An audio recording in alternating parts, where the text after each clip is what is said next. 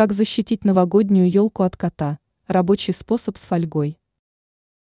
В преддверии новогодних праздников многие семьи наряжают живую или искусственную елку, чтобы создать дома атмосферу праздника и уюта. Однако, если вы счастливый обладатель кота, то можете столкнуться с проблемой. Питомец может испортить елку, царапая ее, грызя ветки и даже пытаясь на нее залезть. В этой статье мы расскажем, как защитить вашу елку от кошачьих лап и сохранить ее в целости и сохранности до самого окончания праздников. Пожалуй, самый простой вариант – не ставить елку вообще или разместить ее в том месте, где до нее не сможет добраться ваш пушистый любимец. Если этот способ вам не подходит, попробуйте призвать на помощь эфирные масла.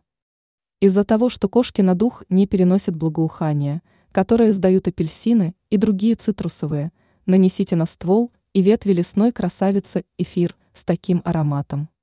Нет эфирного масла?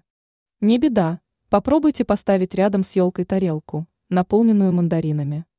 Если этот метод не сработал, и животное все равно проявляет к елке нездоровый интерес, вооружитесь фольгой.